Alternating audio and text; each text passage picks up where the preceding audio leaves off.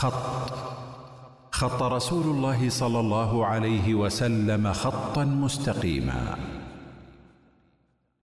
بسم الله الرحمن الرحيم الحمد لله والصلاة والسلام على رسول الله وآله وصحبه ومن والاه أما بعد السلام عليكم ورحمة الله وبركاته وعليكم السلام ورحمة الله وبركاته. مرحبا دكتورة كيف أهلا حالك؟ وسهلا حياك الله في ختام هذا الموسم المبارك نسأل الله عز وجل أن ينفعنا بما سمعنا في الحلقات السابقة التسع هذه الحلقة العاشرة والأخيرة ختام هذا الموسم كانت في استقبال أسئلة الجمهور عن الحلقات السابقة وحقيقة اجتمع عدد من الأسئلة يعني اخترنا منها أو نقحناها إلى آه، أهم الأسئلة. أبدأ بطرح الأسئلة واحدا تلو الآخر. تفضلي. نعم. السؤال الأول من المستمعين آه، تكرر من المتابعين طلب توضيح حقيقة القوانين الروحانية كالوفرة والكارما ومدى مخالفتهما للعقيدة وكذلك طلبوا التفصيل في معنى العقل الباطن. طبعا آه، نحن نعد المستمع الكريم بالتفصيل في هذه الممارسات وبيان المخالفات فيها في الحلقات القادمة بإذن الله لأنها ستأخذ حقها في الحلقات القادمة هذه القوانين الروحانية لكن هل تعلقين على ذلك أو نؤجله لموضعه من الحلقات؟ لا يعني لا حقيقة التعليق سيستغرق وقت طويل ويحتاج أحيانا إلى حلقات ولذلك أنا يعني بس أؤكد أنه توجد آه، حلقات ب يعني بأكملها تدور حول أحد مثلا هذه المواضيع فكل ال- ال- الأسئلة التي طرحت سواء كانت عن العقل الباطن ستفرد حلقة للعقل الباطن وستفرد حلقة أو حلقات للقوانين الروحانية بإذن الله تعالى فكلها أرجئها إن شاء الله للحلقات القادمة بإذن الله حتى تستوفي ال- الكلام فيها بالتفصيل دون أن نوجز بها يعني فيكون الطرح فيها مخل. فأرجئها إن شاء الله إلى إلى حلقات. مقبلة إذا ما على المستمع الكريم إلا أن ينتظر إن شاء الله تعالى في الموسم القادم بإذن الله هذه آه، هذه الأطروحات. بإذن. السؤال الثاني يستفسر عن علاقة تحرير المصطلحات بالأسلمة. يقول وهل يجب الحذر من الأسلمة وما وجه خطورتها؟ بعد بسم الله الرحمن الرحيم والصلاة والسلام على نبينا محمد وعلى آله وأصحابه أجمعين آه، يبدو لي أن السؤال الأول أو الجزء الأول من السؤال كان حول موضوع ال- الأسلمة وعلاقتها بتحرير المصطلحات صحيح، أليس كذلك؟ صحيح. آه، أظن أنه مما يعني يلزم قبل أن نبدأ بذلك أن نحرر مصطلح ال- الأسلمة ابتداء أصلا صحيح. فإحنا نحتاج إلى أن نوضح ما المقصود بالأسلمة حتى نقول ما علاقته بتحرير المصطلحات وهل هو خطر أو ليس بخطر وهل يعتبر خطر في بعض صوره وبعض صوره الأخرى؟ لا, لا يعتبر كذلك. فإذا نحتاج إلى أن نقف مع الأسلمة وقفة وإن كانت يعني وقفة عابرة موجزة لكنها يحتاج أنها توضح ما هو مفهوم ال- الأسلمة تحديدا. طبعا ال- الأسلمة في السياق ال- ال- ال- الحديث الشرعي إنما هي مصطلح يعتبر من المصطلحات الحادثة. ونستطيع أننا نجعل أو, أو, أو نتتبع حدوث هذا المصطلح إلى زمن قريب جدا ربما ما يتجاوز الن- الن- النصف قرن. يعني يمكن ما يتجاوز خمسين سنة. فيعتبر يعني مصطلح آه، وليد بالنسبة لل- للغة ال- العربية. صحيح. فإذا هو مصطلح استخدم في عدة آه، سياقات وفي كل سياق من هذه السياقات كان له مفهوم ومعنى ربما يكون مختلف. وله يعني يعني له له له مدلول معين في كل واحد من هذه السياقات. من أبرز هذه السياقات اللي هي استخدامها آه، كطريقة أو كمصطلح مترجم من بعض المصطلحات باللغات الأعجمية التي استخدمها المستشرقون ويريدون بهذا المفهوم لما يقولون مثلا أسلمت أوروبا أو أسلمت آه، الغرب أو أسلمت كذا من, من أسلمت الثقافة يريدون بها التحول إلى الإسلام. فهذا هذا يعني هذا موضوع مختلف تماما. وإن كان يعني ودي تضعينه في بالك. لأن الذين ينتقدون الأسلمة أحيانا ينطلقون من منطلقات تريد هذا المعنى. الذي هو تحول إلى الإسلام نعم. المعنى الدخول في الإسلام أو التحول إلى المنهج الإسلامي المنهج الشرعي. فلا بد أن يعني نفهم حتى المنتقدين للأسلمة ما هي منطلقاتهم وأي أنواع الأسلمة يقصدون. لأنه بناء على خلفيتهم ينبني ما هي الأسلمة التي لا يحبذونها ولا ما هي الأسلمة التي ينتقدونها يعني الأسلمة تطلق على بعدة اعتبارات بعدة, بعدة معاني اعتبارات بعدة معاني مم. متباينة حقيقة مم. تحتاج إلى إلى وقفات مع كل واحد من هذه المعاني علشان ما أتي أنا أجي أقول لك والله إحنا ترى ضد قضية الأسلمة ثم تفهم في هذا السياق نعم. وتفهم بهذا المعنى التحول إلى الإسلام التحول إلى الإسلام هذا أمر محمود بالضبط أو الالتزام بالشرائع الإسلامية نعم. أو الدخول في الإسلام أو المنهج الإسلامي أو نحو ذلك يعني من من هذه المفاهيم. هذا ليس هو المقصود في هذه الحلقة أو في هذا السؤال. ليس هو المقصود وإن كنت سأعرج عليه بعد قليل. ليس هو المقصود غالبا عندما يسأل الناس عن الأسلمة. هذه تطرح بهذا الاصطلاح في يعني في إطار معين آه ربما يكون تخصصي أكثر من أنه آه إطار شعبي عام يطلق عند عوام الناس. يوجد مفكر فلسطيني ربما هو يعتبر أكثر من آه، اشتهر عنده لفظ الأسلمة يعني ما يقارب قبل أربعين سنة في أحد المعاهد المعروفة والمشهورة وربما كان المصطلح الأشهر كان أسلمة المعرفة نعم المستخدم نعم يعني المشهور عند عند طرحه هو إسماعيل الفاروقي رجل نعم. معروف يعني صح. ال ال ويقصد به الفكرة أو يقصد به التوجه هذا اللي هو أسلمة المعارف أنه كثير من المعارف البشرية خاصة الإنسانية منها تكون آه، لديها شيء من التحيز للبيئة التي نشأت فيها. وتكون متأثرة بالأسس الفلسفية الموجودة في تلك الثقافة أو في تلك البيئة. ومن ثم يكون أسلمت تلك العلوم أو أسلمت تلك المعارف أن تكون يعني قراءة لتلك المعارف. قراءة يمكن أن تسمى يسميها بعضهم قراءة فرزية. نعم. واستخلاص آه، الذي يتوافق مع الشريعة أو مع الرؤية الشرعية أو الإسلامية وقبوله. وما كان فيه نوع من المخالفة أو كان فيه نوع من الخروج عن النسق الشرعي أو الإسلامي فإنه آه، يمنع أو أنه يستبعد من من سياق هذه من سياق هذه العلوم المعرفية إيه نعم. يعني ما هي العلوم والمعارف التي يمكن أن يطبق عليها مثل هذا أنا أستطيع أن يعني ربما أقسمها إلى خليني أقول لك ثلاث معارف أو ثلاثة أنواع من المعارف ثم نقف مع كل واحد من هذه ونقول هل يصلح أن نطبق عليها هذا التعريف المجمل الذي ذكرناه قبل قليل أو لا يصلح أصلا؟ فعندنا نوع من العلوم التي تكون معارف أصلها حيادية أو إن صح التعبير لا دينية. يعني مثلا لما نجي للطب أو الكيمياء أو الهندسة أو أو الفيزياء أو هي معارف في الغالب مادية ليست مبنية في أصلها على فلسفة معينة أو على توجه أو معتقد أو فكر معين. ومن ثم هذه المعارف وإن كانت أصلها لا ديني إلا أنه قد يتسرب إليها شيء مما يخالف الشريعة أو يخالف المعتقد الإسلامي صحيح. فقراءتها لا شك قراءة فاحصة قراءة نقدية آه، قراءة يعني آه، فرزية كما كما هو موجود في في في بعض الأطروحات آه، أمر مطلوب حقيقة صحيح. ونحتاج إلى ذلك وهو وهو موجود يعني كثير منها لأنه أصلا الإشكالات التي توجد فيها ليست في الغالب ليست آه، أصيلة. فهذا هذا النوع من المعارف جيد أن تطبق عليه الأسلمة بهذا المعنى. ممتاز. اللي هو التنقية. اللي هو التنقية والفحص وأخذ ما يوافق أو لا يخالف وترك ما استبعاد ما ما فيه شيء من المخالفة.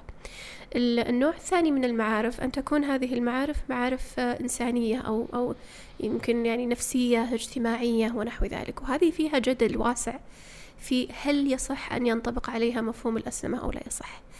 أنا يعني أذكر يعني فيها يعني نستطيع أن نقول مثلا في فيما يتعلق ب يعني التعاملات الإنسانية البشرية بين الناس يعني كيف تتعامل المرأة مع زوجها مثلا أو كيف يتعامل أو تتعامل الأم مع أبنائها أو مع يعني البيئة المحيطة بها على وجه التفصيل بطريقة عملية. العلاقات عموما. علاقات مثلا علاقات اجتماعية أو علاقات أسرية أو أو ما شابه ذلك.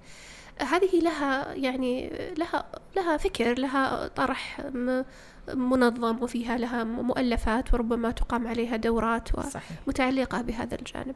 هذا مثل ما ذكرت لك هو محل جدل ومحل نقاش. هل يكون ثمة أسلمة لمثل هذا بمعنى أنها هل أصلا تقبل وتنقى ويستدل عليها بالاستدلالات الشرعية؟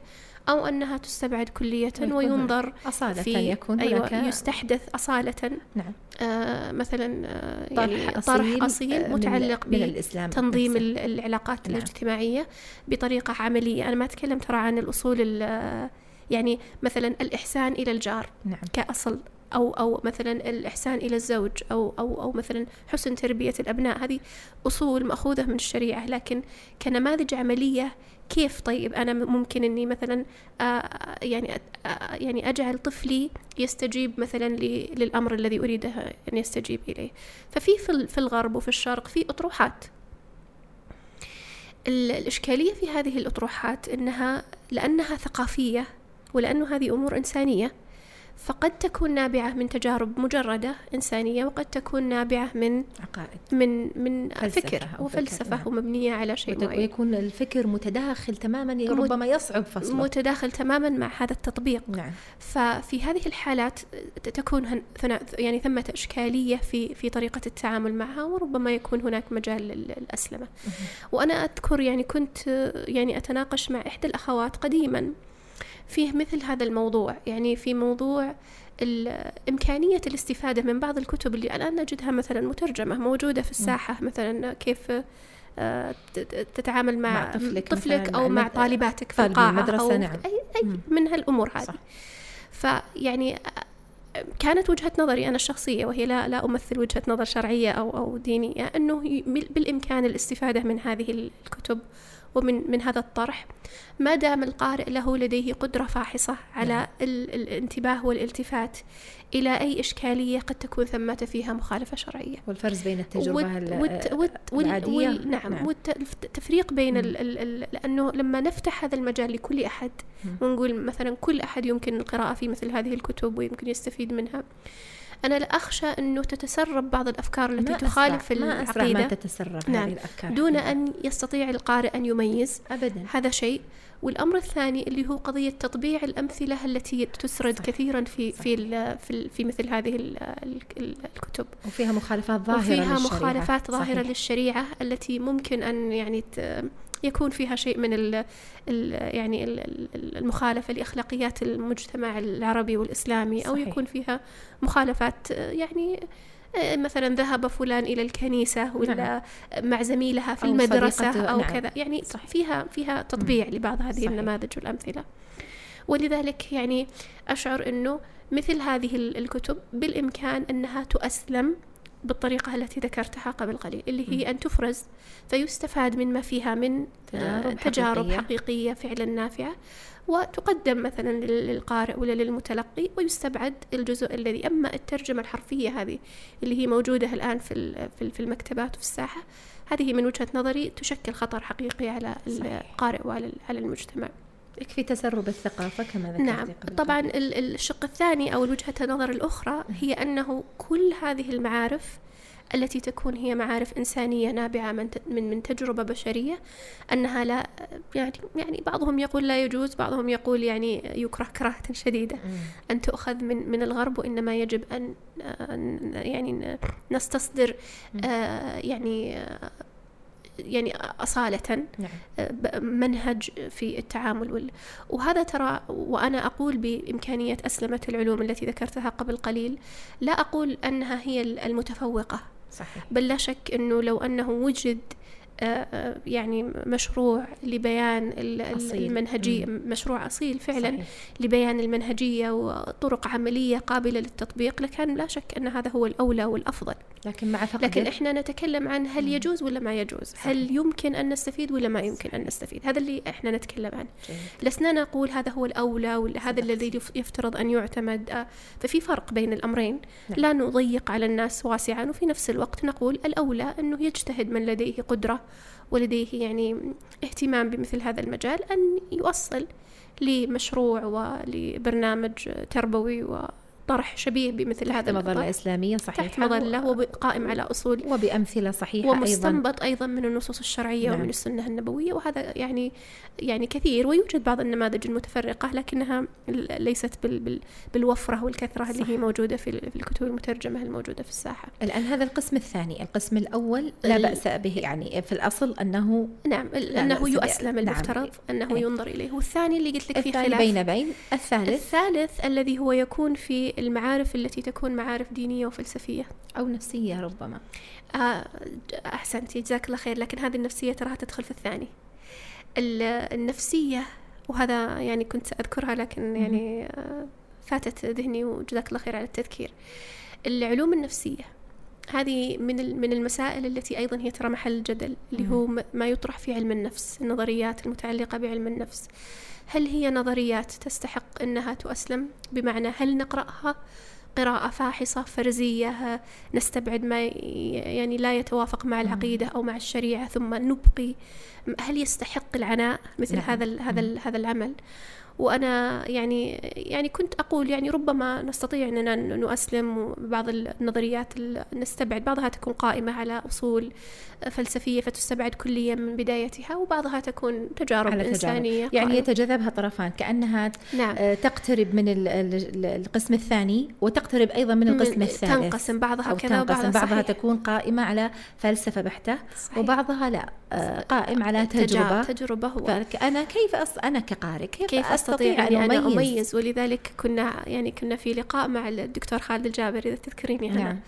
فكان له طرح جيد في في الموضوع وكان يعني يعني صدم ال- الحضور بأنه قال تتذكرين نعم. العبارة قال يعني يعني لا لا يمكن أن أن يعني نعتمد على قضية أسلمة ال- صحيح. العلم النفس المفترض أنه علم النفس بهذا ال- بهالشكل هذا قائم على النظريات والفلسفات ال- ال- الغربية وقائم على معتقدات في الغالب وأمور لا- لا يمكن لا أن تتفق يمكن. مع الإسلام. لا يمكن تنفك أيضا. فلا يمكن أسلمتها ومن ثم هو يقول ننشئ علم نفس جديد في يعني نابع من ال من من الأصول ال- ال- الشرعية عندنا نعم. ومن الكتاب والسنة و- ونحو ذلك. هذا جميل. خصوصا يا دكتورة أن أن الحديث عن النفس أو موضوع هذا الموضوع هو نفسه الموضوع الذي يتحدث عنه ال- ال- القرآن أو الإسلام يعني صحيح. تزكية النفس من أكبر وأعظم ال- ال- المواضيع التي أنزلت لأجلها الكتب وأرسلت لأجلها الرسل صحيح فالموضوعين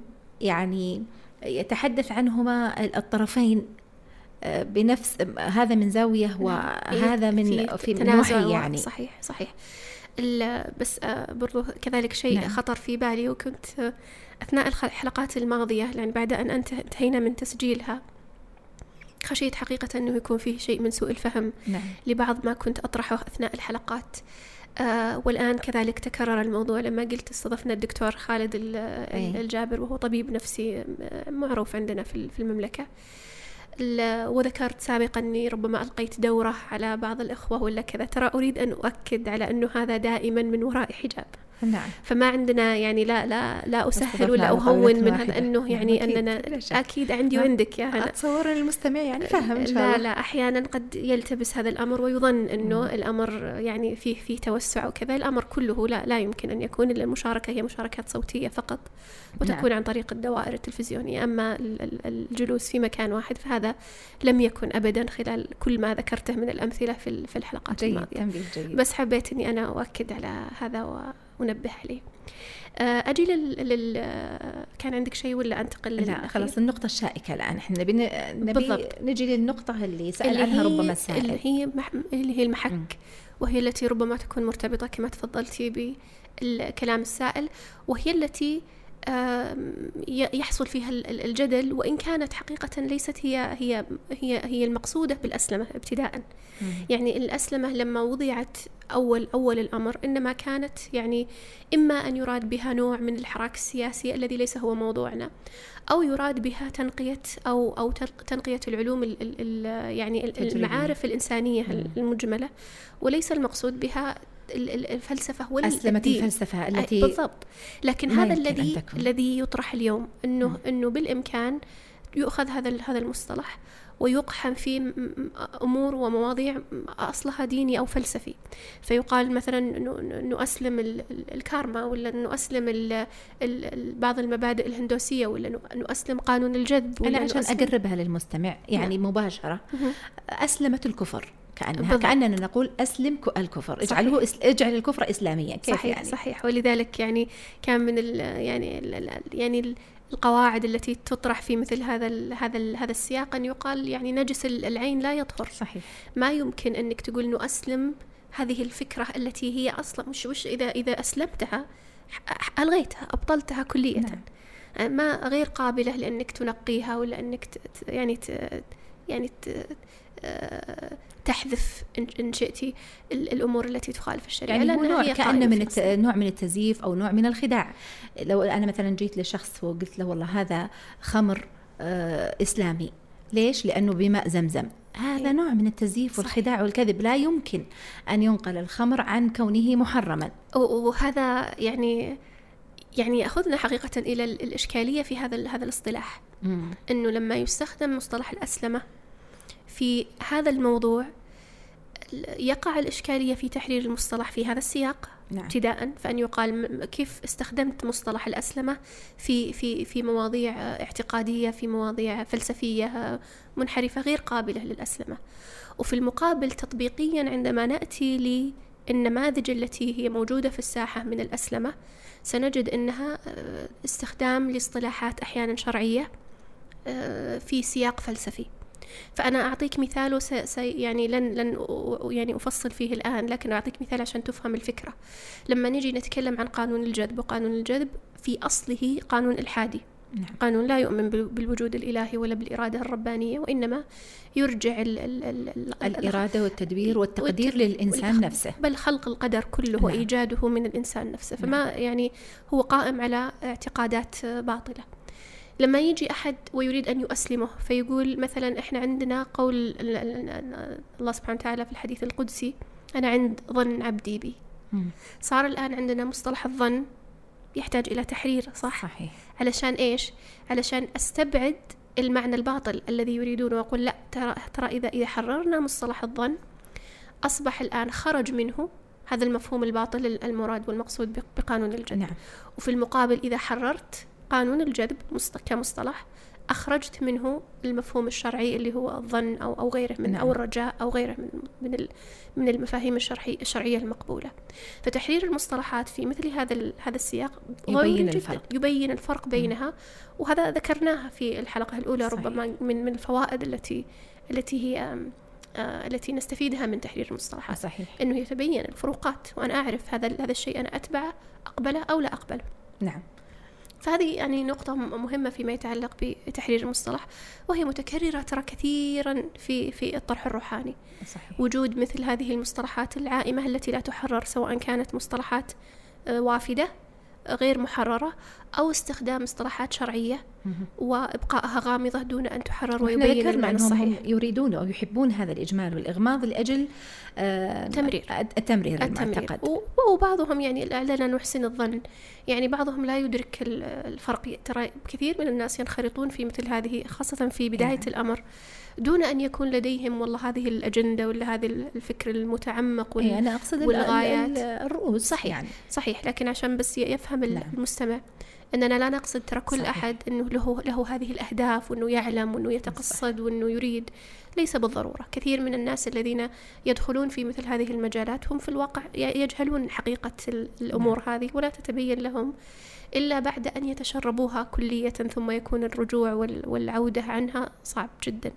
وهذا يعني لعلي أتكلم عنه طب بإسهاب أنا في, وقت لسنا. بحاجه هل نحن بحاجة لمثل هذا المثال الذي ذكرتيه قبل قليل. أنه يفسر قانون الجذب بالظن بحسن الظن بالله عز وجل. هل أنا لست بحاجة. أنا الآن بحاجة أن أحسن الظن بالله عز وجل على الوجهة الشرعية وعلى الطريقة الشرعية تماما. من غير أن أستصحب قانون الجذب ولا أحاول أسلم قانون الجذب ولا أحسنه صحيح. ولا ما- ماني في حاجة. صحيح صحيح. وهذا هذه نقطة مهم- مهمة جدا. أنه لو استحضرنا هذا المفهوم اننا أننا في استغناء أن لسنا بحاجة إلى أن ندعم إذا كنا إذا كنت تتكلم أنت عن الظن فما الحاجة أنك تأتي إذا كنت فعلا تتكلم عن حسن الظن بالله ولا فعلا تتكلم عن الرجاء ولا فعلا تتكلم عن الفأل فما الحاجة أنك تقحم هذا المصطلح الوافد صحيح. هذا المصطلح ال- المشبع بال- بالثقافة الشرقية والذي يعني يحتمل كثير من المعاني ال- الخطيرة التي تصل كما كما ذكرت قبل قليل إلى الإلحاد. صحيح. فما الحاجة إذا أنك تقحمها؟ خلاص ما دامك تتكلم عن الظن تكلم عن الظن. تتكلم عن الرجاء تكلم عن الرجاء واس- واستدل بالنصوص الشرعية على الرجاء وحسن الرجاء وهذه صحيح. العبادة ال- القلبية العظيمة الجليلة. دون أن تقحم فيها مثل هذه الوافدات ال- نعم. المستحدثة. ما الإضافة؟ فما هي الإضافة؟ هذا مجرد استخدامها يدل على هنا أن هناك إشكالية. أيوة هناك إحساس أن مثلا هناك بالنقص. ليس فقط أن هناك إحساس بالنقص بل هناك إضافة. ما اكتفى بما ما ورد في الشريعة.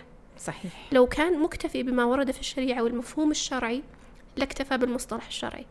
لكن لأنه يريد معنى آخر إضافي على المعنى الشرعي. وهذا الذي إحنا إحنا نقول هذا الذي نؤكد حقيقة. عليه مم. إحنا نقول لك إنه يوجد معنى إضافي ليس هو الرجاء ولا الظن ولا ال... وأنا تكلمت عن هذا بالتفصيل ترى في مقالات مكتوبة ولعلنا نفصل فيه إن شاء الله في في لقاءات قادمة لكن المقصود إنه يعني يعني الفكرة المهمة في هذا إنه لو لم يوجد هناك إضافة عندك في هذا المصطلح الذي أقحمته في ال- ال- المفهوم الشرعي لما استصحبته لما في استصحبته التدليل ولا على حسن الظن بالله ولا عز أصلا وجل. خطر في بالك. ولو كان عنده نوع من الاستغناء أصلا بشرع الله عز وجل لما احتاج أن يقحم آه، شيء آخر عليه. نعم صحيح. ولذلك لما نجي لما هو مثلا حكم الأسلمة؟ نعم. أعود إلى الموضوع الأسلمة اللي هو الأول الذي ذكر ابتداء لما قلنا أنه ينتشر عند ال- أو يشتهر عند عند المستشرقين ونحو ذلك نعم، الذي هو نعم. التحول إلى الإسلام أيوة. أو الدخول في الإسلام أو تطبيق المنهج الإسلامي. فهذا يعني لا شك أنه أمر مطلوب. يعني الله سبحانه وتعالى يقول يا أيها الذين آمنوا ادخلوا في السلم كافة.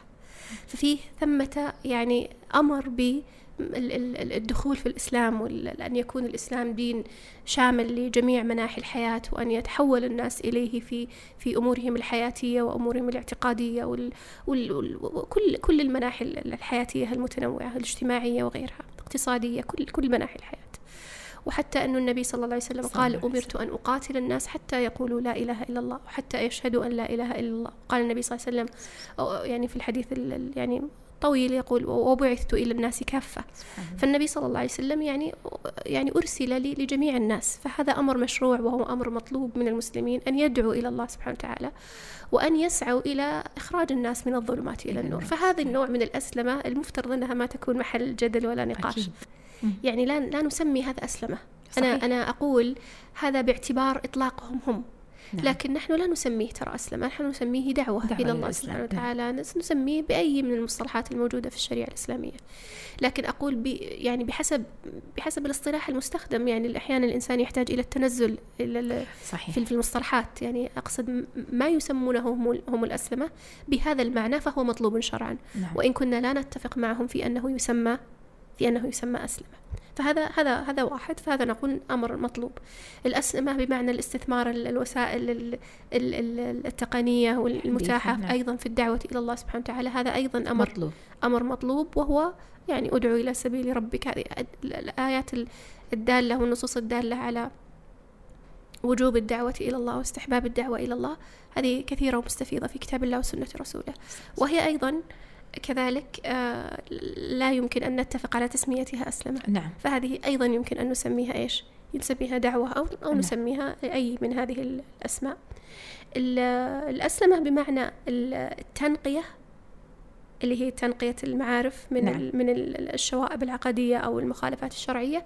هذه التي قسمتها قبل قليل وقلت لك. المعارف تنقسم إلى عدة أنواع فمنها ما يشرع ذلك ومنها لا يجوز. نعم. فما كان يعني وهو وهو مربط الفرس إن صح التعبير. صحيح. فما كان من العلوم التي هي علوم فلسفية صرفة أو أو علوم يغلب عليها الطابع الفلسفي أو الاعتقادي فهذه لا يجوز أسلمتها ولا يجوز تنقيتها. اللي هي الإجابة عن أسئلة الوجود الوجود. التي أجاب عنها الوحي. ولا حاجة أن نستصحب أو أن نستصدر إجابات من أي مكان كان عن آه، لماذا خلقنا وكيف وجدنا وإلى أين المصير. هذه لا أحتاج إطلاق هذه فلسفية قطعا. صحيح. أو مهما حتى كانت حتى لو لم تكن لها خلفية دينية يعني كانت من عقل صاحبها صح. أنا ما أحتاج أساسا إجابتك هذه لأن الإجابة عندي محسومة. وهي ليست خاضعة للتجربة. عشان أقول والله خلونا نجرب ونشوف تجارب الناس. هي ليست خاضعة للتجربة فلذلك هي خارج تماما هذا السياق. وهنا الأسلمة تكون خطيرة جدا لأنها أسلمة لفلسفات. أليس كذلك؟ صحيح صحيح. و- ولعل هذا هو سؤال السائل. صحيح. وهذا وهذا هو ال- ال- الإشكالية الكبرى والخطيرة. نعم. إنها لما تكون مؤسلمة ولما تكون تقرب ولما تكون تطرح على أنها أمور لا تخالف الشريعة وأنها أمور مقبولة هنا يعني يقع الإشكالية وتمر على كثير الناس لأنه كثير من الناس ترى فيهم خير صحيح ولا يريدون شيء يخالف الشريعة وكلما كان الشيء فيه يعني استدلالات شرعية ولا نعم. فيه أدلة ولا فيه يعني يعني يعني أي نوع من الطابع الديني تطمئن النفوس إليه تقبله وتقبله النفوس وهذا حقيقة خطير وهذا تلبيس على الناس مثل نعم مثل ما قال ابن تيمية يلبسون الفلسفة لحاء الشريعة نعم. يعني هي القشرة بس شرعية. لكن اللب لب والحقيقة الفلسفة هو لحاء آه، الشريعة. فلسفة يعني أنا الآن أجد أن هذه الأسلمة الخطيرة التي ذكرتي قبل قليل أنه لا يمكن محاو... آه، أسلمة الفلسفة أنها أن القضية ليست أسلمة إنما محاولة توفيق صحيح بين الفلسفة والدين أو كما ذكرت قبل قليل آه، أسلمة الكفر أو الاستدلال على الكفر بنصوص التوحيد صحيح. وهذا لا يمكن أن يكون صحيح آه الأسلمة كمصطلح هو حديث كما ذكرت لك نعم. يعني كمصطلح لكن كمفهوم اللي هو المحاولة على, أقل تقدير المفهوم هذا ال- ال- الممارسة عموما التوفيق الممارسة يعني. اللي موجودة الآن في الساحة كاللي هي المحاولة للتوفيق أو للجمع بين الشريعة وبين الفلسفة هذه موجودة من من قديم جدا من يعني من القرن الأول ربما أو يعني الثاني على أقصى تقدير للهجرة فهي موجودة قديما في بداية ظهور ال- المتكلمين وظهور بعض الأفكار ال- ال- ال- العقلانية إن صح نعم. التعبير الشرقية واليونانية ال- ذلك ال- الزمن. نعم تحديدا اليونانية ال- في في في في في صورتين. على وجه ال- الخصوص نستطيع أننا نقول. في الصورة اللي هي الفلاسفة ال- الإسلاميين نعم. إن صح التعبير أو الفلاسفة المنتسبين إلى الإسلام بتعبير أط- أطول لكن أدق. نعم. وربما أولهم الكندي مثلاً، نعم. لا الكندي كان أولهم. يعني يعتبر يعني الكندي يعني يعتبر متقدم ولكنه يعني ويعتبر من أوائل الفلاسفة ال- يعني طرح هذه الأفكار ال- الفلسفية في إطار لا يزال ديني إسلامي. ومن بعده طبعا معروفين الفارابي و- نعم. وابن سينا وابن رشد من بعدهم. كلهم ابن رشد تحديدا يعني له كتاب معروف فصل المقال. مم. في ال- في في بيان ما بين الشريعة والحكمة من الاتصال يعني. مم. فيعني قضية الجمع بين الشريعة وبين ال- ال- الفلسفة موجود من من قديم. وكذلك ال- ال- الصورة الثانية التي يمكن أن يعني تكون نموذج لهذه المحاولات القديمة اللي هي علم الكلام نعم. عند المتكلمين.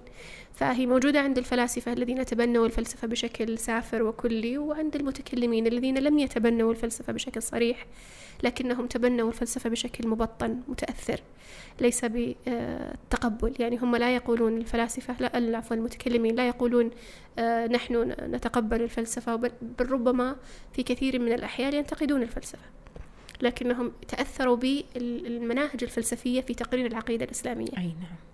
يعني أنا يتهيأ لي أنه في بعضهم دوافعه الإحساء يعني عدم آه، القناعة بالإسلام نفسه فهو هو يحاول أنه آه، يظهر بهذه الفلسفات وحتى يقبل في المجتمع المسلم يظهر بصبغة إسلامية وقد يكون الدافع لا آه، ضعف ضعف العلم الشرعي المنهجية لكن الصحيحة في نفس ال- الوقت هو يريد كأنه يريد أن يظهر كمال. الإسلام صح. يعني دفاعا عن دينه كأنه يريد أن يدافع عن دينه فيقول انظروا إنها كالفل- كالفلسفة. صحيح. أخطأ وأخطأ في المنهج وفي مع أن هذا إضعاف حقيقة للموقف.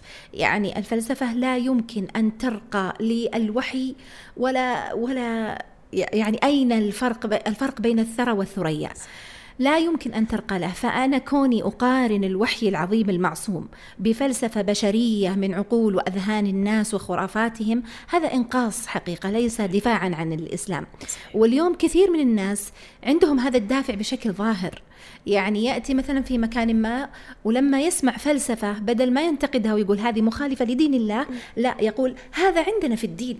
صحيح. ويستشهد ويظن أنه بذلك ينصر دينه. صحيح. العكس هو الصحيح. يعني أتذكر وصلني في, في, في القناة مرة سؤال طريف آه، سائلة تقول أو سائل تقول أريد يعني أنكم تعطوني مثلا كتب فلسفية متوافقة مع الشريعة الإسلامية. وهذا يعني مؤلم حقيقة السؤال. اليوم أكملت لكم دينكم وأتممت عليكم نعمتي. صحيح. لا تكفي هذه؟ و... و... لا يعني يعني يعطيك انطباع بأنه فيه نوع من الانبهار والإعجاب بالفلسفة.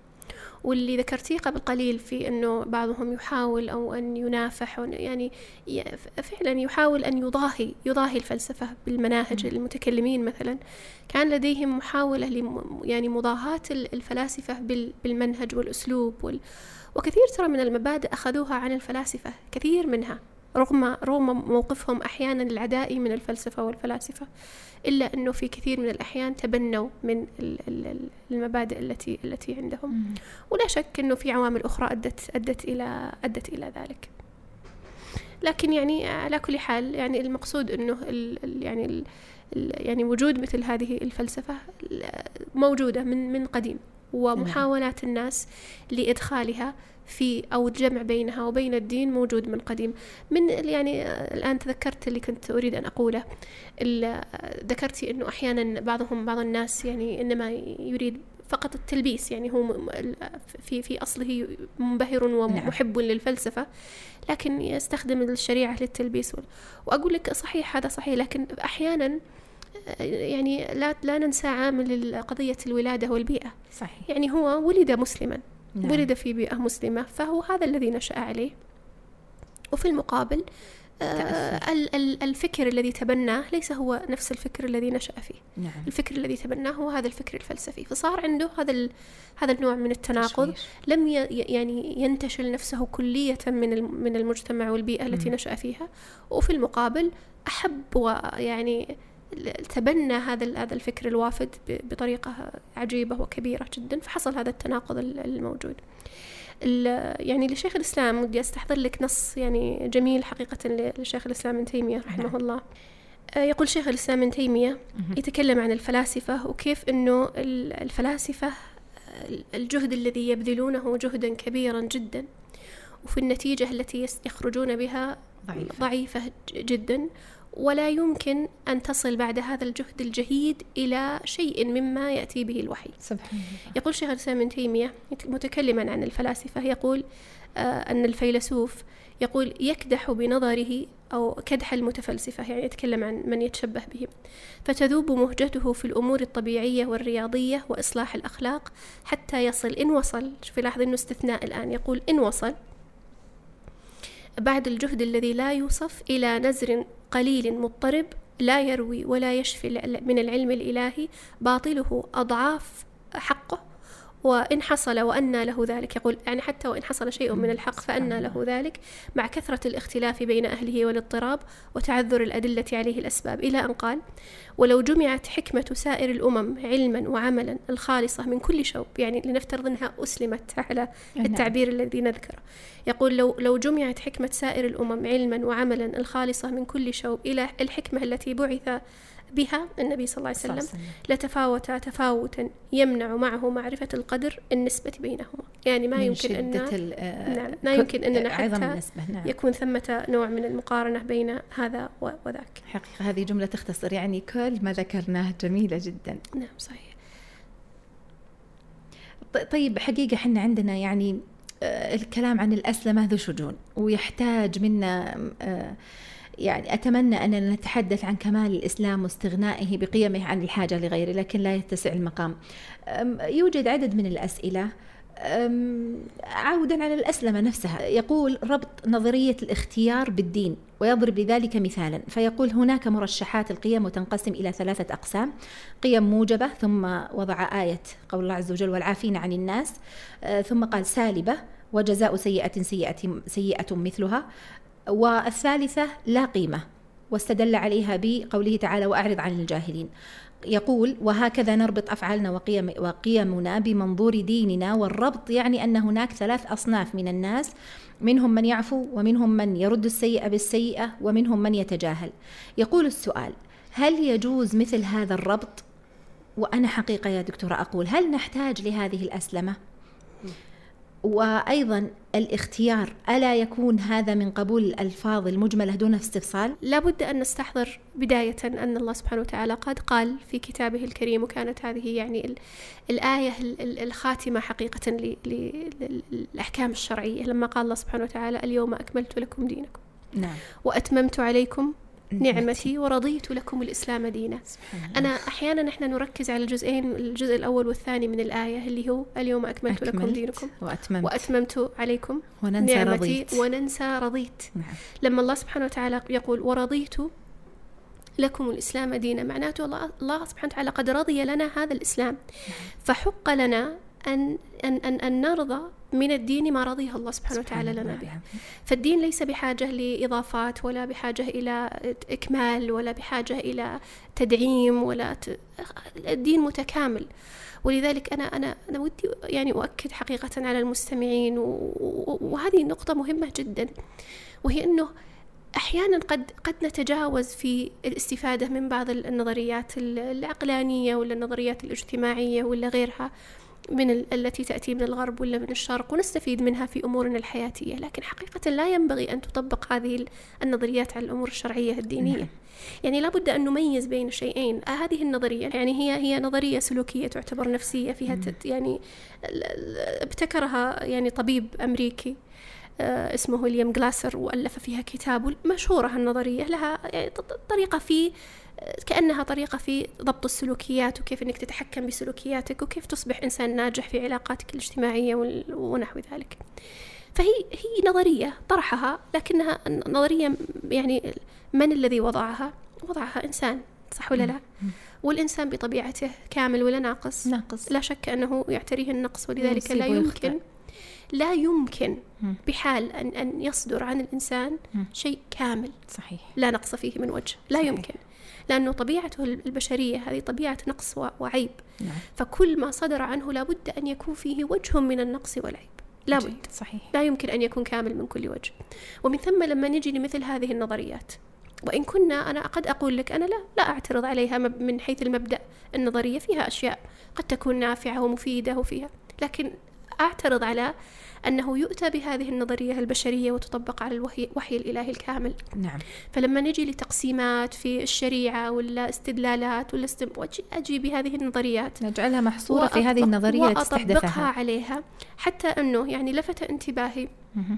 استدلال الأخ السائل أو في يعني في في أثناء طرحه لما قال في في قول استدل على القيم ومرشحات القيم والقيمة الإيجابية والسلبية وال- واللا واللا قيمة. والنا- وما ثم استدل عليها بآيات ترى في الاستدلال على هذا يعني في نظر صحيح. ليس بالسهل حتى أنه يعني مما مما لاحظت أنه استدل أقصد من صاغها لا, لا يعني بالضرورة أن السائل موافق لها لكن من صاغ هذا التقسيم يعني استدل باستدلال يعتبر شبه مرجوح مثلا لقول الله سبحانه وتعالى وجزاء سيئة سيئة مثلها. نعم. استدل بت يعني ترجيح يعت- يعتبر أو تفسير يعتبر إلى حد ما مرجوح اللي هو الاستدلال بأن المقصود بها جزاء سيئة أن الإنسان لما يسيء إليك فيحق لك أن تسيء له في المقابل. نعم. والذي رجحه ابن جرير الطبري وتكلم عنه بتفصيل في مسألة تفسير هذه الآية تحديدا أن المقصود بها هو ال- ال- ال- الحدود وال- وال- والعقوبات الإلهية والعقوبات ال- نعم. يعني ال- الجزاء الإحسان إلى الإحسان هذه العقوبات الشرعية على الذنوب. نعم. فهنا صار إيش؟ صارت الآن رجح المعنى هذا ال- ال- المرجوح أو هذا التفسير المرجوح لأجل أن يتوافق مع هذا التقسيم. نعم. صح ولا لا؟ صحيح. وبالإمكان أن يتجاوز ذلك إلى تفسير ليس فقط مرجوح بل ربما تفسير باطل. شاذ نعم. أو ربما تفسير حتى موضوع. نعم. فيضع تفسير جديد لأجل أن يتوافق مع هذه هذه النظرية البشرية. وهذه المشكلة اللي إحنا نقع فيها كثيرا عندما نطبق مثل هذه النظريات على الأمور الشرعية. عشان كذا أنا أقول استبعاد هذه الأمور كلية حتى وإن كانت ليست مخالفة أو فيها مخالفة أصيلة. نعم. حتى ولو لو فرضنا أنها ما فيها إشكالية ظاهرة أو بينة في هذه النظرية نظرية الاختيار. لكن تطبيقها على أمور شرعية دينية في هنا إشكال يكمن كبير. هنا يكمن صحيح. الإشكال. ومن هنا نأتي سيحصل جدل كبير في مسألة هل يصح هنا ولا ما يصح هنا ولذلك أنا أقول نحسم هذا الباب ونغلقه من أساسه. فما كان من هذه النظريات التي تكون من الوضع البشري نفحصها ونقرأها لأجل التطبيق على أمورنا الحياتية. نعم. لا على التطبيق على الأمور الشرعية أما الأمور الشرعية فهي كاملة نعم. تامة لا تحتاج إلى هذه الإضافات ومن وكل محدثة بدعة وكل صحيح. بدعة ضلالة وكل ضلالة وتكون هذه النظرية قابلة للنقد إذا لم نربطها بالآيات إذا ربطت بالآيات ظنوا أنها أحسنتي. فيها نوع من العصمة وهذا يرجع لموضوع برضو الإعجاز العلمي لعلنا مم. نتكلم عنه أو تكلمنا عنه سابقا لعلنا إن نتكلم عنه في حلقات سابقة. سابقة قادمة إن شاء الله فيعني هذه مشكلة يعني لما تربطه أنا لما أقول لك لا هذه النظرية باطلة ومن أساسها وفيها خلل فهي الآن أبطلت الآية تقسيمات قرآنية نعم. أو بآية مشكلة كبيرة صحيح. جدا يعني. طيب إذا كان المقصود بالإختيار آه، المعنى الفلسفي يعني ليس هو الاختيار من متعدد أو من أمور أسباب ظاهرة إنما كون الإنسان آه، يختار مثلا من عدة وظائف أو آه، من عدة أصناف من الأطعمة هذا معروف يعني. آه، أو يختار طريق مثلا الهداية هو آه، باتخاذ أسبابها هذا كله لا أحد ينكره. بل هو مقتضى قول الله عز وجل لمن شاء منكم يستقيم قول الله عز وجل وهديناه النجدين فلا اقتحم العقبة يعني اتخاذ الأسباب الظاهرة الممكنة التي مكن الله عز وجل العبد منها هذا لا لا إشكال في قولنا يختار من متعدد ظاهر. لكن الإشكال لما تطرح في سياق فلسفي ويخلط يخلط البعض بينه وبين ال- الاختيار في النتائج المستقبلية والأقدار. الذي يكثر في الطرح الروحاني. فهو ليس اختيارا بين الأسباب الممكنة وإنما اختيار للنتيجة الغيبية التي ليس له تصرف أصلا فيها وقدرة عليها ولا يدري على ماذا تقع. فيقولون أنت تتحكم في قدرك ومستقبلك لا ببذل السبب والسعي فيه وإنما بالتركيز والتمني والنوايا وادعاء الاختيار هذا آه، الذي يسمونه احتمالات القدر وإلى آخره. إذا كانت الجملة هذا هو المقصود بها ثم استدل بها أو استدل عليها بشيء من الآيات. ما تعليقك؟ لا يعني ليس مستبعدا هذا وليس مستغربا. بل هو إذا- موجود إذا وحاضر. إذا قلت لك أنه يعني من هؤلاء الم- المنتمين لهذه نعم. التيارات الروحانية س يعني يتطفلون على ال- النصوص الشرعية وعلى ال- ال- ال- ال- الأحاديث النبوية فما بالك ببعض النظريات الشائعة والمنتشرة؟ فمثل هذه النظرية وإن كانت في أصلها ليست نظرية روحانية في. الأصل مبنية على قواعد روحانية إلا أنه إلا أنها وظفت أحيانا في يسرقون في المصطلح المصطلح لشيء أو آخر. حتى نفس النظرية يعني أنا مم. رأيت بعض ال بعض ال بعض ال ال يعني الأشخاص ال- ال- الغارقين في الفكر الروحاني نعم يطرحون نظرية الاختيار نفسها بنفس نعم. الطريقة التي طرحها هذا كلاسنر ونسيت اسمه نعم الجلاسر فيطرحونها بنفس الأسس والقواعد لكنهم يعطونها ويطعمونها بالتطعيمات الروحانية أي. المتعلقة ب كما تفضلتي باختيارات القدر وما شابه والتعمق في هذا أيضا يعني ليس هذا محله لعله يأتي إن شاء الله في لعل يأتي. قادمة لكن المقصود عن عن الفكرة اللي أريد أن يعني ألخص الكلام بها أنه مثل هذه ال- ال- ال- المسائل التي يعني قد تكون نظريات اعتيادية قابلة للأخذ والعطاء في الأمور الحياتية. إذا طبقت على الأمور الشرعية صارت مشكلة وإذا طبقت على الأمور الشرعية مع خلطها بالأمور الفلسفية صارت أخطر. صحيح. فهذه عدة يعني مراحل أو مستويات يعني نستطيع أننا نقول كلها مستبعدة. بينما لو أنها طرحت في أمر حياتي كيف أختار وظيفتي ولا أتعامل مع زميلاتي في العمل ولا الأمر فيه سعة ليس. الأمر فيه نعم صحيح السؤال التالي حقيقة عبارة عن أسئلة مركبة وردت من الجمهور آه، عن عدد من المواضيع. منها مثلا السؤال عن استخدام الاكسسوارات اليد أو العين الزرقاء بدون اعتقاد فيها أو صائدة الأحلام أو اليوغا أو تأثير الملح وتحليل الشخصية الطب الانعكاسي طريقة المهريشي يوغي خرافة الإنسان الزهري ومعنى الالتفاف الداء. هذه كلها أسئلة وردت من المستمعين وأنا أحيلهم لقناة أسأل البيضاء. ففيها إجابة عن جميع هذه الأسئلة وبإذن الله سيأتي التفصيل في بعض منها في الحلقات القادمة. وسنضع لهم بإذن الله تعالى ال- رابط القناة في صندوق الوصف ويستطيعون البحث عن آه، هذه عن إجابات لهذه الأسئلة من خلال الرسوم المصنفة آه، عليها هذه ال- القناة قناة اسأل البيضاء. لكن يا دكتورة هذا يستدعينا أن نسأل كيف يمكن أن يتصرف المسلم مع هذا التلون المتسارع في هذه العقائد؟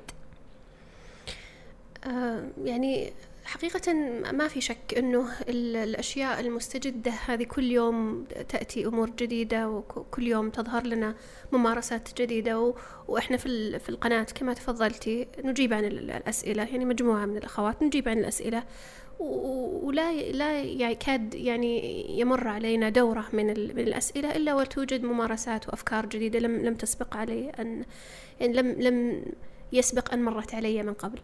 ويعني وقديما لما كنت ألقي بعض الدورات والمحاضرات حول هذا الموضوع لا يكاد تخلو محاضرة أو لقاء أو اجتماع إلا ويأتيني إحدى الأخوات بعد هذا اللقاء وتسألني سؤال عن ممارسة لم لم أطلع عليها من قبل وأحتاج أني أقرأ فيها وأبحث عنها حتى أتمكن من الإجابة. وهذا يعني ال- ال- الذي يدل عليه هذا إنه في في تسارع كبير جدا من هذه ال- المستجدات والوافدات ال- ال- ذات الطابع ال- ال- ال- الروحاني والتي لها آه، تتسبب في خلل كبير جدا في الاعتقاد. طب ما الموقف من هذه المستجدات الكثيرة جدا ال- الوافدة؟ أنا أقول لعل ال- ال- ال- النقطة الأهم هي الالتزام بمصادر التلقي. نعم هذا بيضبط لنا الإشكالات كلها يعني مصادر تلقي العقيدة عندما تنضبط هذه هذه الجزئية أن الإنسان لا يأخذ عقيدته إلا من الكتاب أو من السنة لا يأخذها من كتاب وين داير ولا من إكهارت تولي ولا من فلان ولا فلان من من فلاسفة الشرق أو الغرب وإنما يأخذها من الكتاب والسنة. ويأخذ هذه العقيدة من الكتاب والسنة على منهجية منضبطة وهي منهجية فهم السلف الصالح للنصوص للنصوص الشرعية. فلو أننا ضبطنا هذه النقطة لانحلت عندنا إشكالات كثيرة لأنه الآن سنعرف الحق. نعم. معرفة الباطل يكاد يتعذر صحيح. يعني لو بيقول لي أحد طيب هذا صح ولا هذا صح ولا هذا صح ولا هذا صح؟ أقول يعني أبى أحتاج إني أدرس هذا وهذا وهذا وهذا لكن أقول له اترك هذه كلها وخذ هذا الذي دل الدليل على أنه صواب. اهدنا الصراط دل المستقيم الدليل على أنه هو الحق. ولذلك من هنا يأتينا ال- اسم ال- البودكاست لما نعم. الذي بنينا على الحديث الذي بني عليه اسم ال- البودكاست. ال- الحديث النبي صلى الله عليه وسلم خط لما- رسول الله نعم صلى لما الله قال. الصحابي خط رسول الله صلى الله عليه وسلم خطا مستقيما ثم خط عن يمينه وعن شماله خطوطا فمعناته الأشياء ال- ال- المنحرفة كثيرة جدا قد يتعذر أحيانا إحصائها وتتبعها. فأنت اعرف الجادة اعرف الصراط المستقيم وتمسك به. وأن هذا صراطي مستقيما فاتبعوه ولا تتبعوا السبل. فتفرق فتفرق بكم عن بكم سبيله عن سبيله. فإذا هذا الطريق المستقيم هو الذي ينبغي لل- للمسلم أن يسعى في معرفته ابتداء. نعم. ولا يكثر السؤال ويكثر المع... الم- هذا طيب يخالف العقيدة ولا ما يخالف العقيدة؟ هل هذه طريقة صحيحة في تحصيل كذا ولا ما؟ أنت أنت أعرف الحق. نعم. خاصة فيما يتعلق بالأمور الدينية الإيمانية يعني فيما نعم. يتعلق بمعرفة الرب ولا التقرب إليه ولا الخشوع ولا العبادة ولا معرفة أسماء الله ولا صفاته سبحانه وتعالى أو الطرق في تحصيل تزكية النفس ولا الحصول على ال- ال- الدرجات ولا أي أو الدرجات الأخروية ولا غير ذلك من الأمور التي هي ذات تعلق مباشر بالدين. فهذه يعني اقصد البحر وخلي القنوات. صحيح. طيب يعني هذه هي الوصية. نعم، يعني الوصية معرفة الحق وألا. يأخذ ال- القرآن مثلا ألا آه، يفهم القرآن بتفسير وين داير مثلا صحيح أو إكهارتولي أو هذا هؤلاء الملاحدة. صحيح. ويعني يعني باختصار أنا أقصد اللي يعني أردت أن أصل إليه إنه لو أننا توقفنا مع كل واحدة من هذه ال- المستجدات. ترى هذه أحيانا نقول تفنى الاعمار دونها. صحيح. إنك تبي تقول هذه كل مرة سأحدد وأبين و- جذورها وكيف وما أوجه مخالفتها ويأتينا ويناقشنا ويجادلنا. كثير من الأحيان ترى يحصل هذا. صح. ما يسلم لما تيجي تقول له بناء على معرفة مسبقة إجمالية بالفكرة أن هذه لا لا تصلح ولا هذه مخالفة للشريعة. فيقول لك طيب ما وجه مخالفتها للشريعة أعطني تفصيل أعطني أصول أعطني ك... هذه تبي لها مؤلف معناته الآن. بالضبط. أحتاج الآن أني أعمل لك والله بحث مختصر في هذه المسألة وبحث. مختصر في هذه المسألة. هذه قد يتعذر في كثير من الأحيان ولذلك التحذير الإجمالي هو هو الأصوب في كثير من من من الحالات.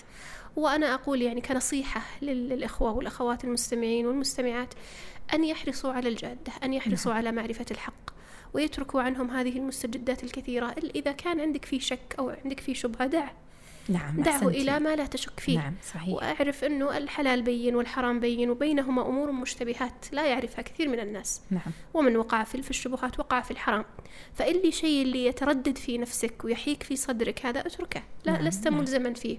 ولا هي لا دينك ولا دنياك يعني مترتبة على هذا أو مضطر لهذا لكي تكمل الحياة ولا لكي يستقيم الدين. نعم. فالمقصود أنه الأهم والأصوب هو معرفة الحق وهذا يغفل نعم، ترى صحيح. كثير من الناس. صحيح. تجدين أحيانا بعض الناس يعني ربما لو سألتيهم عن أمور أصيلة في العقيدة في معتقد أهل السنة والجماعة ما عرفوه بينما يعرفون بعض التفاصيل في مثل هذه الممارسات ويريدون أن يتحققوا من صحتها أو عدم صحتها. أقول اترك عنك هذه الآن دعنا في في أصل دينك ومعتقدك. هل تعرف؟ تعلم أصل دينك وأصل معتقدك. ثم بعد ذلك تعال لي واسألني عن تفاصيل هذه الأمور. أنا لا لا لا أهون ترى من هذه المسائل. هذه المسائل خطيرة جدا والناس وما قام هذا البودكاست إلا لا شك وقد عمت بها البلوى للأسف. نعم. لكن أقول للأفراد هذا الكلام موجه للفرد بعينه. أن يقال له لا تهتم كثيرا بهذه المستجدات. اتركها ما دامت عندك تردد فيها وشبهة. آه، فاتركها. وابقى على ما ما ما ما جاء فيه ما جاء في النصوص وما جاء في في في كتاب الله وانهج نهج العلماء ال- ال- الأكابر واترك عنك هذه هذه ولا يكون عندك. ثغرات في دينك من خلالها تدخل مثل هذه ال- لا شك صحيح. الأطروحات. ال- السؤال الذي يليه حقيقة أذني لي دكتورة أني أطرحه كما هو بتعبير أصحابه ولو كان فيه طول. الأولى تقول السلام عليكم ورحمة الله وبركاته جزاكم الله خيرا وأحسن إليكم ورفع قدركم على هذا الطرح الرائع. للأسف وقع ابني في يد هؤلاء كيف لي أن أعيده وأكون أو أكون له عون؟ وخصوصا هو إنسان طيب جدا وكان كان ملتزم بالصلاة والصيام والقرآن ولكن للأسف بسبب ما ذكرتموه من تدرج وقع فهل هناك سبيل؟ وجزاكم الله خيرا. وأخرى تشتكي من تأثر فتيات الأسرة من حولها بمدر- بمدربة وسط الأسرة. وأخرى تقول أختي ممن يعتنق هذا الفكر الروحاني وأصبحت تتدرب تكتب مقالات في هذا المجال وفي طريقها لكتابة كتابها الأول وهي لا تسمع ولا تستجيب مني في محاولاتي لنصحها من بداية دخولها لهذا المجال لدرجة أنها قاطعتني وآذتني بسحر وأنواع العذاب لي ولعائلتي. أريد منكم النصح لي ماذا أفعل؟ هل أنا بريئة أمام الله, مما تفعل. الحقيقة هذا البودكاست غير مخصص للإجابة عن مثل هذا السؤال وسواء اتفقنا مع كل ما يذكر أو لم نتفق لكن أحببت ذكر هذه المواقف التي تتكرر علينا من عدة منافذ كما عبر عنها أصحابها من غير تصرف ليدرك المستمع خطورة هذا الفكر ودخوله للبيوت ولينتشر الوعي بحيل الباطنيين ال- ال- الخفية. قبل تعليقك دكتورة الحقيقة هناك من يهون من خطر هذه الأطروحات ويظن أننا نبالغ في تصنيف هذه الممارسات إلى عقائد عقائد ويستنكر وصفها بالكفر. التعليق المطلوب لصنفين من الناس. الأول من يدرك أنها عقائد تخرج المرء من دينه لكن يقول أنتم تبالغون في هذا الطرح وهذا بعيد عن آه، المجتمع المسلم وهي موضة أو فقاعة ستزول مع الزمن. الصنف الثاني الذي لا يدرك خطورتها ويقول أنتم تبالغون بتسميتها عقائد. وتتهمون الناس في دينهم وهي مجرد نظريات وأطروحات نفسية وحياتية لا علاقة للعقيدة بها غاية ما يمكن أن يقال فيها مثلا أنها خرافة. تعليقك على مثل ذلك. طيب التعليق الأول ابتداء على ال- الحالات الاجتماعية التي ذكرت في نعم. في بداية السؤال. وهذه ما كونها يعني مؤلمة ومؤسفة إلا أن للأسف منتشرة في في المجتمع وتأتينا كثير من من المواقف يعني أذكر يعني أتتني إحدى الأخوات كانت تقول والدي رجل طالب علم ويعني شخص متدين وكان يعني يعني يعمل لنا حلق عن القرآن وتفسير القرآن على على على منهج أهل السنة والجماعة ثم تقول أصبح بعد قراءته وانخراطه في مثل مثل هذه الأفكار الروحانية يجمعنا على أفكار وين داير لا ولا على فلان ولا على فلان. ولا الجذب ولا نحو ذلك.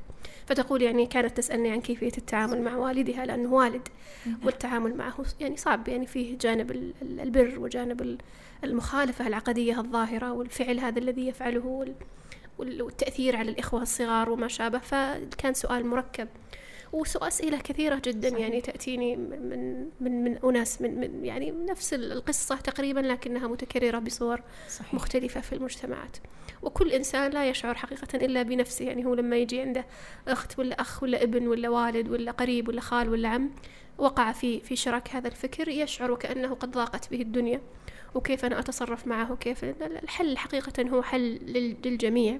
لا يمكن أن يعطى حلول على الأقل من قبلي وأنا غير مختصة بالجوانب الاجتماعية. أنا أنا أتكلم من منظور عقدي صرف يعني. نعم. ال- ال- الحلول ستكون متدرجة وشبه موحدة للجميع. طبعا ابتداء لابد أن يكون هناك التحصين القبلي هذا نعم. هذا لابد أن نقوله يعني وإن كان السائل يمكن ما يريده هو يقول وقعنا الآن لكن. السؤال الإجابة لابد أن تكون شاملة للجميع ليست موجهة فقط للمجيب للسائل أي عفوا نعم. أولا لابد أن يكون هناك الحرص على التعليم الأبناء التوحيد والأسرة عموما أن تحرص على تعليم تعلم العقيدة. يعني أحيانا نغفل هذا الجانب كثيرا ويركز بعض الناس مثلا على القضايا الوعظية أو القضايا مثلا ما يتعلق بالأحكام والفضائل وما شابه هذه لا شك مهمة. لكن أهم من هذا كله العقيدة التي تبنى أو يبنى عليها الدين ككل. وكثير من الناس لا لا يحضرون دروس الاعتقاد ولا دروس التوحيد ولا يقرؤون فيه ويظنون إنه خلاص هذا متجذر في النفس والأمر في الواقع ليس كذلك. يعني الأمر يحتاج أننا اكتفينا مثلا. اكتفينا والأمر حقيقة يحتاج إلى معاهدة ويحتاج إلى دراسة. فمسألة القراءة في كتب التوحيد وحضور دروس التوحيد ودراسة العقيدة بشكل مجمل جدا جدا مهم في مسألة كتحصين أولي قبل أن يدخل الإنسان في مثل هذه الإشكالات. أمر آخر اللي هو شغل الأوقات بالأمور المفيدة أو على أقل تقدير الأمور المباحة لأنه كثير من هذه المسائل والقضايا لا تأتي إلا من الفراغ. نعم. ولا يدخل فيها إنسان مشغول. صحيح. اللي عنده مشروع ولا عنده شغل ولا عنده غالبا لا يدخل في هذه إلا ناس عندهم سعة في الوقت وعندهم في كثير من الأحيان سعة في المال لكن عندهم عندهم بعض المشاكل التي يحتاجون لأن أن يوجدوا لها حلولا نعم.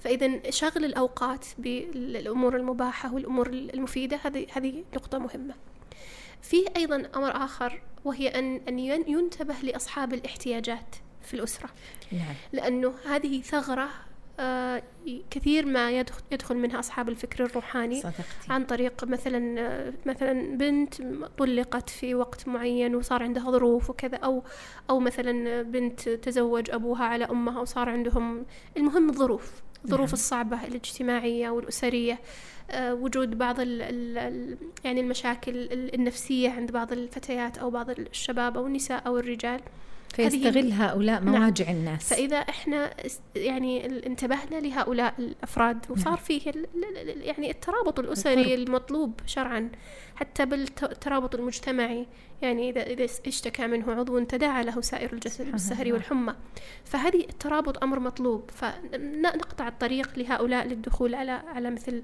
مثل هؤلاء في في أوقات ضعفهم وحاجتهم فنكون يعني قد يعني على أقل تقدير أوقفنا بعض الطرق التي ممكن الدخول نعم. من خلالها لابن القيم يعني يعني نص أريد أن أستخرج أقرأه لك يعني له تعلق بما يتعلق له تعلق بموضوع الفراغ اللي ذكرته نعم. قبل قليل يقول ابن القيم من الفراغ تأتي المفاسد وتتوالى المعاصي على العبد في سلسلة مدمرة تضعف الإيمان في القلب وتبعده عن مولاه فمن فرغ من عمل جاد مثمر فلا بد أن يشتغل بما يضره وما لا ينفعه فلا ما يمكن أن يعني يكون الإنسان في فراغ تام. لابد إذا لم يشغل ولذلك الشافعي المقولة المشهورة نفسك إن لم تشغلها بالطاعة شغلتك بالمعصية. فهذا الأمر يعني مهم جدا أن يكون فيه نوع من الانشغال. في في نقطة أيضا وهي الانتباه في وقت مبكر لوجود أي بوادر صحيح للزلل. صحيح. لأنه أحيانا تجدين أنه يبدأ يستخدم كلمات. يعني يعني أنا أتذكر في عندنا بعض ال بعض ال يعني في المجتمع يعني وجدت بعض الناس يستخدمون مصطلحات قد لا يكونون متشربين لها. يعني مثلا موضوع مثلا الاستحقاق نعم. أو الامتنان نعم. أو مصطلحات قد لا يقصد بها المعنى الفلسفي لكنها من وين جتك صحيح. إلا من بيئة معينة. فتشعرين أنه هذا الشخص أعلى خطر. عنده هنا نوع من التأثر. عنده نوع من التأثر أو على أقل تقدير عنده نوع من الاطلاع. نعم. جالس يتابع ناس ما هم مضبوطين في عندهم إشكالات. جالس يقرأ في موطن فيه مثل هذا الطرح. عنده كتب عنده مقالات عنده قنوات عنده المهم جالس يتأثر بطريقة أو بأخرى. فيكون عندنا هذا النوع من التحسس لمثل هذه الألفاظ ومثل هذه التصرفات. أو أجد أنه والله قال لك بجلس أتأمل مثلا أعمل جلسة تأمل طيب نعم. معناته في عندك مصدر لهذه الفكرة من وين جتك صحيح. بل أنا أقول يعني وربما يتحسس بعض الناس من هذا بل حتى أقول حتى من, من قال لك أنا أبى أتبع حمية نباتية أيه. صحيح. وإن كانت ليست بالضرورة مرتبطة لكنها يوجد كثير من التداخل في كثير من الأحيان بين هذا الفكر وبين الحمية النباتية صحيح. لاعتبارات كثيرة ليس هذا وقت تفصيلها فلو قال لك أنا أبغى أتبع حمية نباتية أنا ما أقول مباشرة بتقول له أنت لا غلط وكذا وهذا لا أقول بس شوف من وين جاب الفكرة؟ نعم. لماذا قال أريد أن أتبع هذه الحمية النباتية؟ لا يكون التأثر لا روحاني. يكون التاثر روحاني لأنه قد يكون المصادر في اتباع هذه ال- الحميات الغذائية أصولها لها أصول فلسفية فلسفة، روحانية. نعم. نعم. فأقصد أنه يتتبع وعند وجود مثل هذا تبدأ المعالجة في وقت مبكر لأنها أسهل بكثير مثل أي مرض. يصيب الإنسان المعالجة في المراحل المبكرة أسهل بكثير من المراحل التي قد تصل إلى حد ولا نقول يعني ما ما لا نقول يأس لكن قريب من ذلك نعم. لأنه ال- الطريقة التي يستخدمها هؤلاء الروحانيون في ال ال ال يعني الإحاطة بال توطين. بالأتباع. صعب جدا استخراجهم منها لأنه مدرب على أنه لا يسمع منك أصلا صحيح يعني يعطونه أساليب تجعله يعني يستبعد الرجعة والعودة ينف إلى وينفر فيقولون لا مثلا شك. لا تستمع لهم وعيهم منخفض أو يؤثرون على طاقتك ويؤثرون ووعيك. وينخفض وعي بالضبط بالضبط من هذه التأثيرات. الاستمالات العاطفية فتجعل الإنسان أصلا لا يسمع يعني صح. كالذي يضع القطن في في. أذنه لا يستمع أصلا لل- للقول فما ما ما تستطيع أن توصل له المعرفة. أمر آخر وهي أنه أجد أنه من الضروري أننا نستخدم الأساليب اللطيفة مع مثل هؤلاء. نعم. ولا نستخدم أساليب الشدة أو أساليب ال- اللوم أو الع- العتب الشديد خاصة في بداية الأمر. السبب في ذلك هو أنه سيقع هذا الإنسان في في صراع ومقارنة. مم. الطرح الروحاني في الغالب هو طرح رقيق. مم. هو طرح لطيف. ويحتوونه وانت وكذا وانت فيك وانت ويمدحونه ويس يعني سنحل لك مشاكلك وانت جزء من من من منظومة متكاملة فيعني إذا جيت أنت في المقابل تريد أن تنصحه فتنصحه بطريقة منفرة ولا طريقة قوية ولا طريقة عنيفة ما لا إله ما. هذا لا يساعد في يعني ربما ينفره منك إلى ويلقيه في أحضان صحيح. هؤلاء ال- ال- المخالفين. طبعا كيف طيب أنا إذا وجدت إنه في عنده شيء من من من هذا التلوث الفكري كيف أتصرف معه؟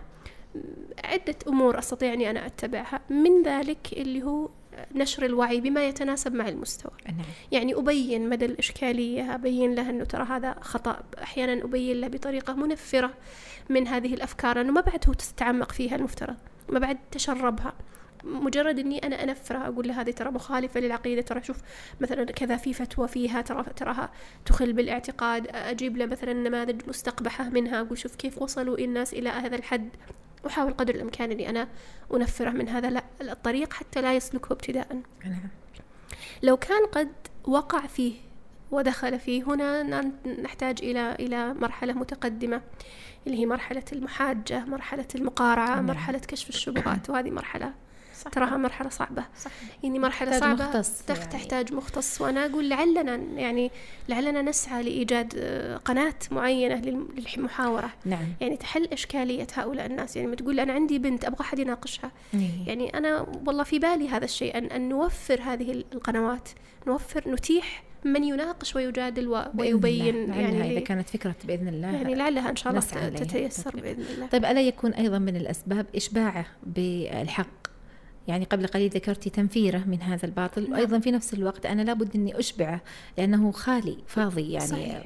صحيح وهذا يعني يأتينا يمكن على موضوع يعني لا, لا أريد أن أطيل فيه لكن موضوع إيجاد بديل نعم. مثلا هو الآن يريد يعني هناك عنده جهة تحتويه جهة تعطيه احتياجات معينة نعم. أنا لابد أني أنا أعرف ما هي هذه الاحتياجات التي يسدها هذا ال- مم. هذا الطرح الروحاني نعم فأقدم له ما أستطيع سواء من ناحية اجتماعية ولا من ناحية نفسية ولا نعم. غير ذلك صحيح فأقدم له بديل مشروع أو بديل على أقل تقدير مباح صحيح من ال- البدائل التي تتناسب معه ثم لا نخفي لا شك أننا لا ولا نغفل بل هو ال- ال- السبب الأول السبب هو الأول. الدعاء, الدعاء، والتضرع إلى الله سبحانه. وتعالى لهم بالهداية ولهم بال- بالعودة والرجوع لأنه ما قلوب العباد.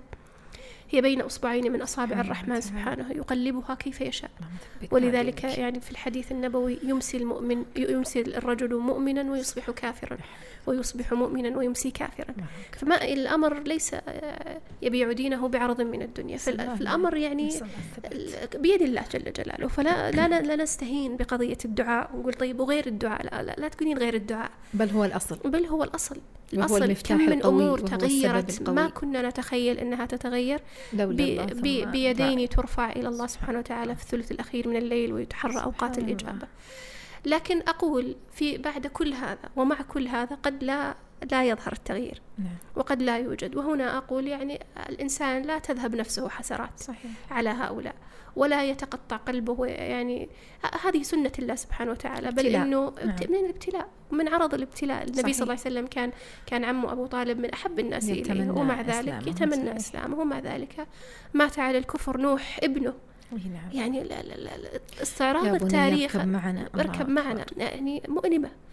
لكن هذه سنة الله سبحانه وتعالى في خلقه ونحن في مجتمع لا نعاني من هذا كثيرا صحيح. أنا أذكر كان لي تعامل قديما مع الجاليات نعم. يعني كنت يعني أترجم لهم بعض الأمور ف كنت ألتقي كثير مع الأخوات الغربيات ولا شرقيات دخلوا في الإسلام هذول اللي يعيشون المعاناة الآن تأتي من أسرة كلها كافرة يعني ألم شديد حقيقة صحيح. أمها وأبوها وأخوها نحن نعم. يعني نبتلى أحيانا بفرد واحد من أفراد الأسرة. نعم. يقع في انحراف ونرجو الله سبحانه وتعالى أن يعيده. لكن أقول على كل حال أنه قد الإنسان يستمر في النصح يستمر في الوعظ يستمر في ترقيق القلب يستمر في الدعاء ويوكل أمره إلى الله. فإن استجاب فالحمد لله وإن لم إن لم يستجب فقد أعذر أمام الله سبحانه وتعالى وبرئت ذمته ما ما صحيح. إنك لا تهدي من أحببت ولكن الله يهدي من يشاء. سبحان الله العظيم. تذكرت قول النبي صلى الله عليه وسلم وهو, وهو نبي الأمة يدعو يا مقلب القلوب ثبت قلبي على دينك. وأحدهم أحد هؤلاء الروحانيين كان يسخر من هذا يعني وهو دعاء النبي عليه الصلاة والسلام ويقول انظروا إليهم يريدون الثبات ولا, ولا يريدون التغيير. نعم نحن لا نريد تغيير ديننا بلا شك نتغير في أمور الحياة لا بأس. لكن يعني إلى أي حد وصل بهم؟ طيب تعلقين على الذين لا يدركون خطورة هذا الأمر أو يقولون أنتم تتهمون في أدياننا؟ نعم. اذكري لي القسمين اللي ذكرتيها بس باختصار آه، من يدرك أنها عقائد تخرج المرء من دينه لكن, لكن يقول منتشرة. نعم, نعم إنها فقاعة وموضة وستذهب أو الثاني الذي لا يدرك أول. نعم نعم طيب. اولا بالنسبة مثل هؤلاء وهؤلاء للأسف يعني أحيانا هم من من داخل الصف يعني ممن صحيح. يريد الإنسان أن أن أن يعني يشد نعم صحيح أن يشد عضده نعم. يعني بهؤلاء الإخوان نعم. لكن الواقع أنهم يعني يكونون يكونون وسيلة للتثبيط تثبيط وتثبيط الهمم وال... وأنا أقول حقيقة لمثل هؤلاء الذين يقولون يعني هو صحيح فيه خلل وفيه عقائد منحرفة لكنها ليست بالحجم الذي تصورونه. أنا أتصور أنهم يعني ما اطلعوا على الواقع. صحيح. ولو اطلعوا على الواقع ولو لو أننا تجردنا وعملنا دراسات مسحيه لمدى تأثير لوجدنا أنه توجد شريحة لا بأس بها متأثرة بها. لا أقول أنها يعني نصف المجتمع ولا كل المجتمع لكن أقول شريحة تكفي بأن أن أن يجند لها مش شخص ولا شخصين ولا مؤسسة ولا مؤسستين بل يعني كثير من الجهود التي حتى حتى تغيب وتتلاشى مثل هذه الأفكار. ولذلك مثل هذه الأمور حتى لو افترضنا إنه أنها ليست بالانتشار الذي نفترض جدلا ولا أنا لا أتفق. لنفترض جدلا أنها ليست بال بالكم هذا الذي الحجم الذي نصوره. يعني أنا أقول يعني ألا يعلم هؤلاء أن أن أن مقارعة مثل هذا الفكر هو من فروض الكفايات. صحيح. ومن ثم فروض الكفايات متى متى يسقط الحكم عن الآخرين إذا قامت الكفاية نعم. فنحن نقول لم تقم الكفاية يعني. نعم صحيح. فأنا أقول يعني مما نشاهده لا زال الفكر موجود لا زال الفكر الضحايا, الضحايا يتزايدون مم. لا زال هؤلاء الرؤوس منتشرين ظاهرين لا زالوا يؤلفون ينشرون يتكلمون المتابعين لهم يزدادون بأعداد مئات الآلاف تصل معناته ما قامت الكفاية لم لم يظهر ال ال يعني الباطل لدرجة أنهم انقرضوا. فنقول نعم. الآن خلاص الحمد لله قامت الكفاية أو على أقل تقدير أنه في تكافؤ. نعم. تكافؤ بين التحذير وبين الانتشار. نعم. لا يوجد تكافؤ. وأنا أقول ربما ضعف التكافؤ هو السبب من الأسباب في ذلك أنه غالب الذين يتصدرون للرد على التيارات الروحانية هم من النساء نعم والمرأة مهما كان محدودة في طرحها يعني إحنا كم أخذنا لنا الحين عشر سنين فوق العشر سنوات حتى نتجرأ حتى نخرج بهذه الطريقة نعم. الصوتية نعم. التي قد يعني تكون مباحة أصلا لكن لأجل يعني اعتبارات كثيرة بينما ال- ال- ال- ال- الطرح المخالف تجدينه يط- يطرح في شتى الوسائل المرئية والصوتية والظ- والظهور وال... فهذا تأثيره لا شك سيكون أقوى. ولذلك قد نقول أنه نفتقر إلى كثير من الرجال في هذا في هذا الصف. نعم. فيرد علينا ويقول لكنه موضوع يتعلق بالنساء في الغالب وأنا أقول صحيح. أكثر انتشاره بين النساء لا شك. صحيح. موجود في النساء وموجود في الرجال لكن ما الأتباع- الرؤوس الآن من الرجال. الرؤوس من الرجال لكن الأتباع نتفق ترى معهم في أن الأغلبية صح. نساء. لكن الوصول إلى هؤلاء النساء من من النساء ليس بالسهل. نعم. لكن لما يكون عندنا رجل يستطيع أنه يخرج في في ال- في القنوات يستطيع أنه يسجل صوتي يظهر بال يعني يكون الأثر مهما كان أقوى و... على الأقل مساند. على الأقل مساند مم. أو أو يكون قائد ويعني رائد في هذا هذا المجال.